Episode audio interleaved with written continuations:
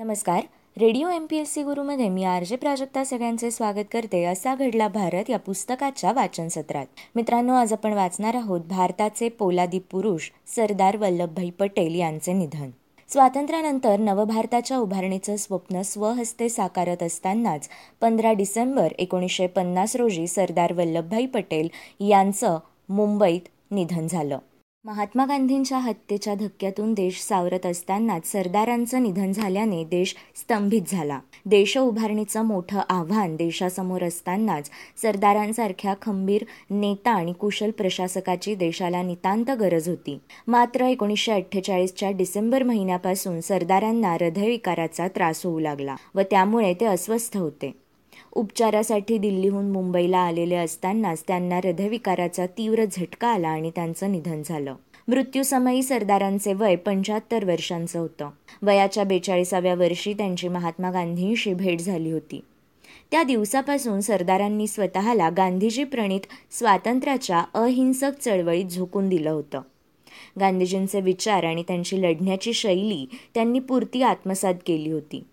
आणि स्वातंत्र्याच्या चळवळीत ते गांधीजींच्या खांद्याला खांदा लावून लढले होते. देश स्वतंत्र होण्याच्या प्रत्येक महत्त्वाच्या निर्णयात सरदार पटेल यांचा सिंहाचा वाटा होता. पाचशे पासष्ट संस्थानांना भारतात समाविष्ट करून घेण्याचं आव्हान त्यांनी एक हाती पेललं. स्वातंत्र्यानंतर जुनागड आणि हैदराबाद संस्थांच्या मुक्तीसाठी त्यांनी धडाडीने टाकलेली पावलं महत्वाची ठरली. पोलादी पुरुष म्हणून लौकिक प्राप्त झालेल्या सरदार पटेल यांनी देशाचे गृहमंत्री व उपपंतप्रधान या नात्याने अनेक कणखर निर्णय घेतले व भारतीय संघराज्याचा भक्कम पाया घालून दिला.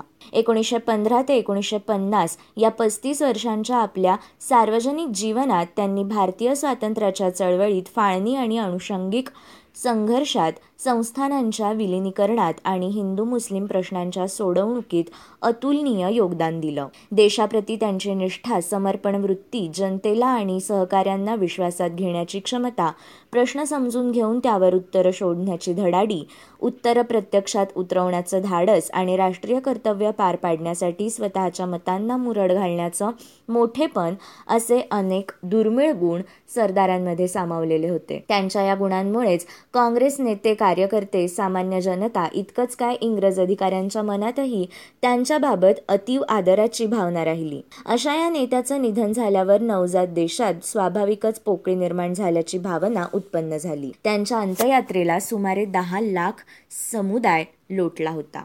एकतीस ऑक्टोबर एकोणीसशे पंच्याहत्तर रोजी गुजरातमधील नाडियाद या खेड्यात जन्मलेले वल्लभभाई इंग्लंडमध्ये जाऊन बॅरिस्टर ही पदवी मिळवून आले होते. गुजरात सभेद्वारे सार्वजनिक कार्याला आरंभ करणारे वल्लभभाई सुरुवातीला गांधींचे टीकाकार होते.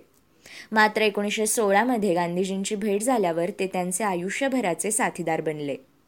एकोणीसशे वीस ते एकोणीसशे पंचेचाळीस दरम्यान गुजरात काँग्रेसचं अध्यक्षपद अहमदाबाद नगरपालिकेच्या प्रशासनात कार्यक्षम भूमिका शेतकऱ्यांना संघटित करून बारडोली सत्याग्रहाचं यशस्वी नेतृत्व पुढे कराची अधिवेशनाचं अध्यक्षपद काँग्रेस विधिमंडळ समितीचं अध्यक्षपद आणि व्यापक स्तरावर पक्ष संघटन अशा अनेक एकोणीसशे एकतीस एकोणीसशे चौतीसमध्ये कामगिऱ्या पार पाडून सरदार पटेल राष्ट्रीय स्तरावरचे नेते ठरले होते.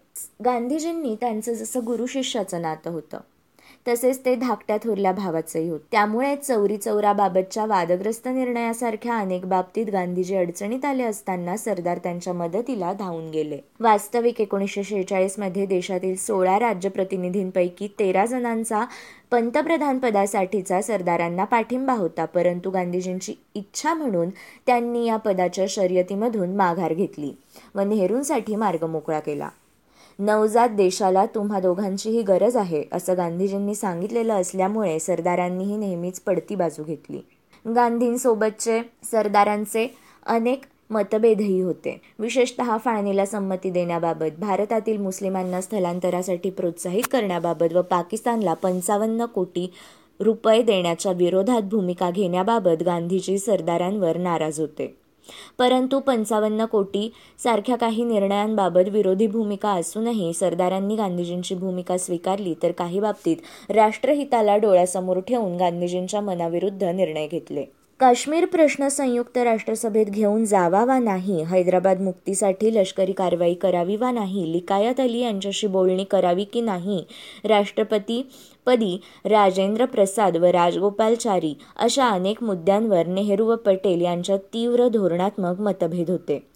परंतु परस्पर आदर व सद्भाव या बळावर हे प्रश्न चिघळणार नाहीत याची त्यांनी काळजी घेतली. स्वातंत्र्याच्या चळवळीत आघाडीचा योद्धा देशाच्या ऐक्याचे काम एकहाती करणारा कुशल प्रशासक आणि हिंदू समाजाला जमातवादी प्रवृत्तीपासून दूर ठेवणारा दूरदृष्टीचा राष्ट्रनेता आणि अशा अनेक रूपांनी सरदार पटेल त्यांच्या हयातीत आणि नंतरही ओळखले गेले.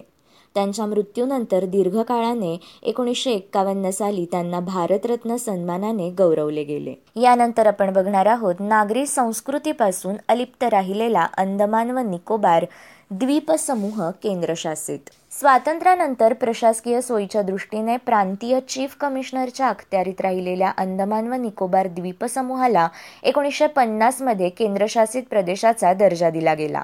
व नंतर दक्षिण अंदमानमधील पोर्ट ब्लेअर या नगराला या द्वीपसमूहाची राजधानी म्हणून घोषित करण्यात आलं.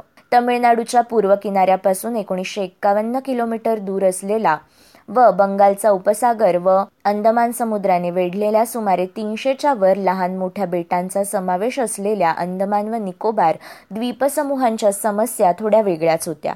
येथील काही प्रमुख बेटांवर वास्तव्य करणाऱ्यांमध्ये एकतर बाहेरून येऊन वसलेल्या बंगाली तमिळ मल्याळी व अँग्लो इंडियन लोकांचे वास्तव्य होते परंतु नैसर्गिक व इतर काही कारणांमुळे काही बेटं पूर्णतः निर्जन होती. तर काही बेटांवर आदिम जनजमातीचं वास्तव्य होतं व अजूनही आहे. या जमाती भारतीयांपासूनच नाही तर जगभरच्या नागरी संस्कृतीपासून पूर्णतः अलिप्तता राखून होत्या व अजूनही आहेत.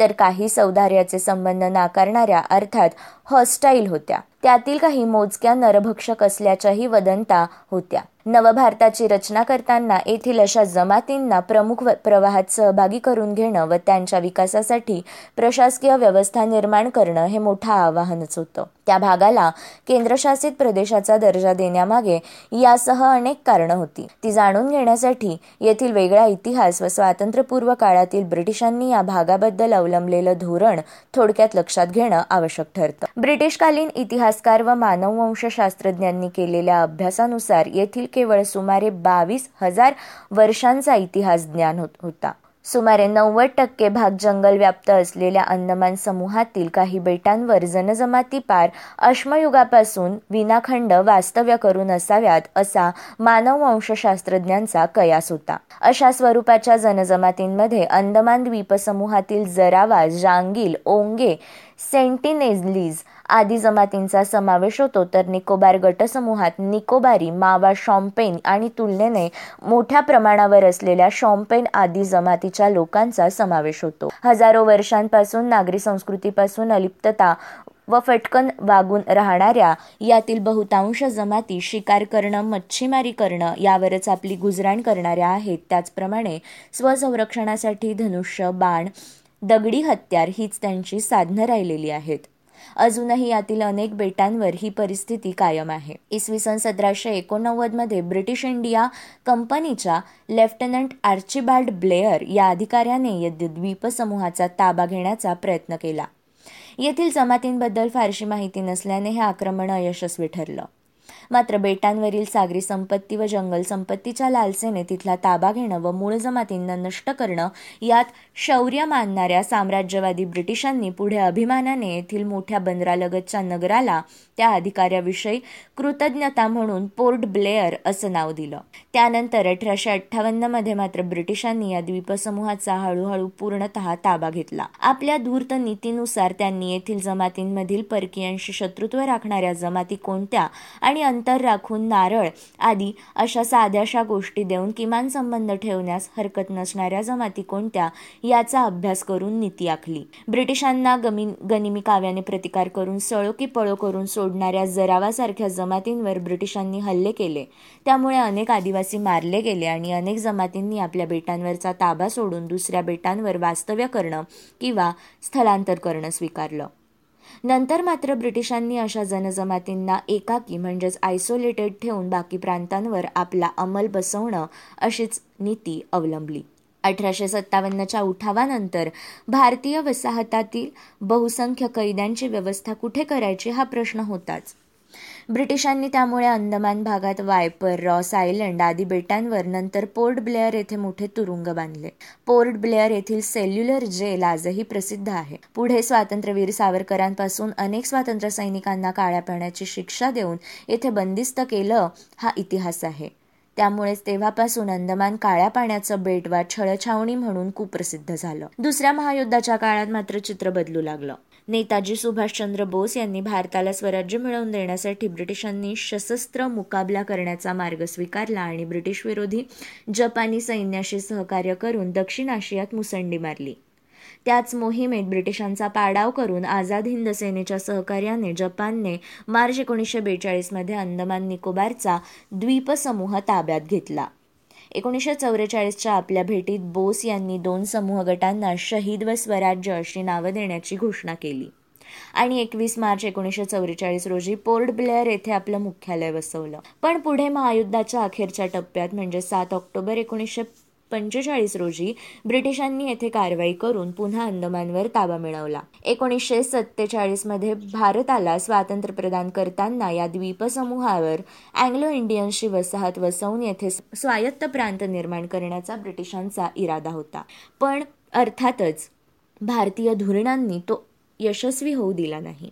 ब्रिटिशांनी भारताकडे या द्वीपसमूहाचं हस्तांतर केल्यावर पंधरा ऑगस्ट एकोणीसशे सत्तेचाळीसपासून हा द्वीपसमूह प्रशासनिक सोयीच्या दृष्टीने प्रांतीय चीफ कमिशनरच्या अखत्यारीत ठेवला गेला. पुढे एकोणीसशे पन्नासमध्ये भारतीय प्रजासत्ताकाची स्थापना झाल्यावर अंदमान व निकोबार या द्वीपसमूहाचा डी वर्गात समावेश करून केंद्रशासित प्रदेशाचा दर्जा दिला गेला.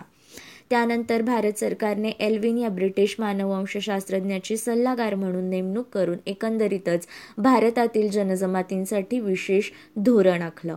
त्यानुसार येथील अलिप्त राहू पाळणाऱ्या जनजमातींच्या बेटांचा एक्सक्लुडेड एरियामध्ये समावेश करण्यात आला.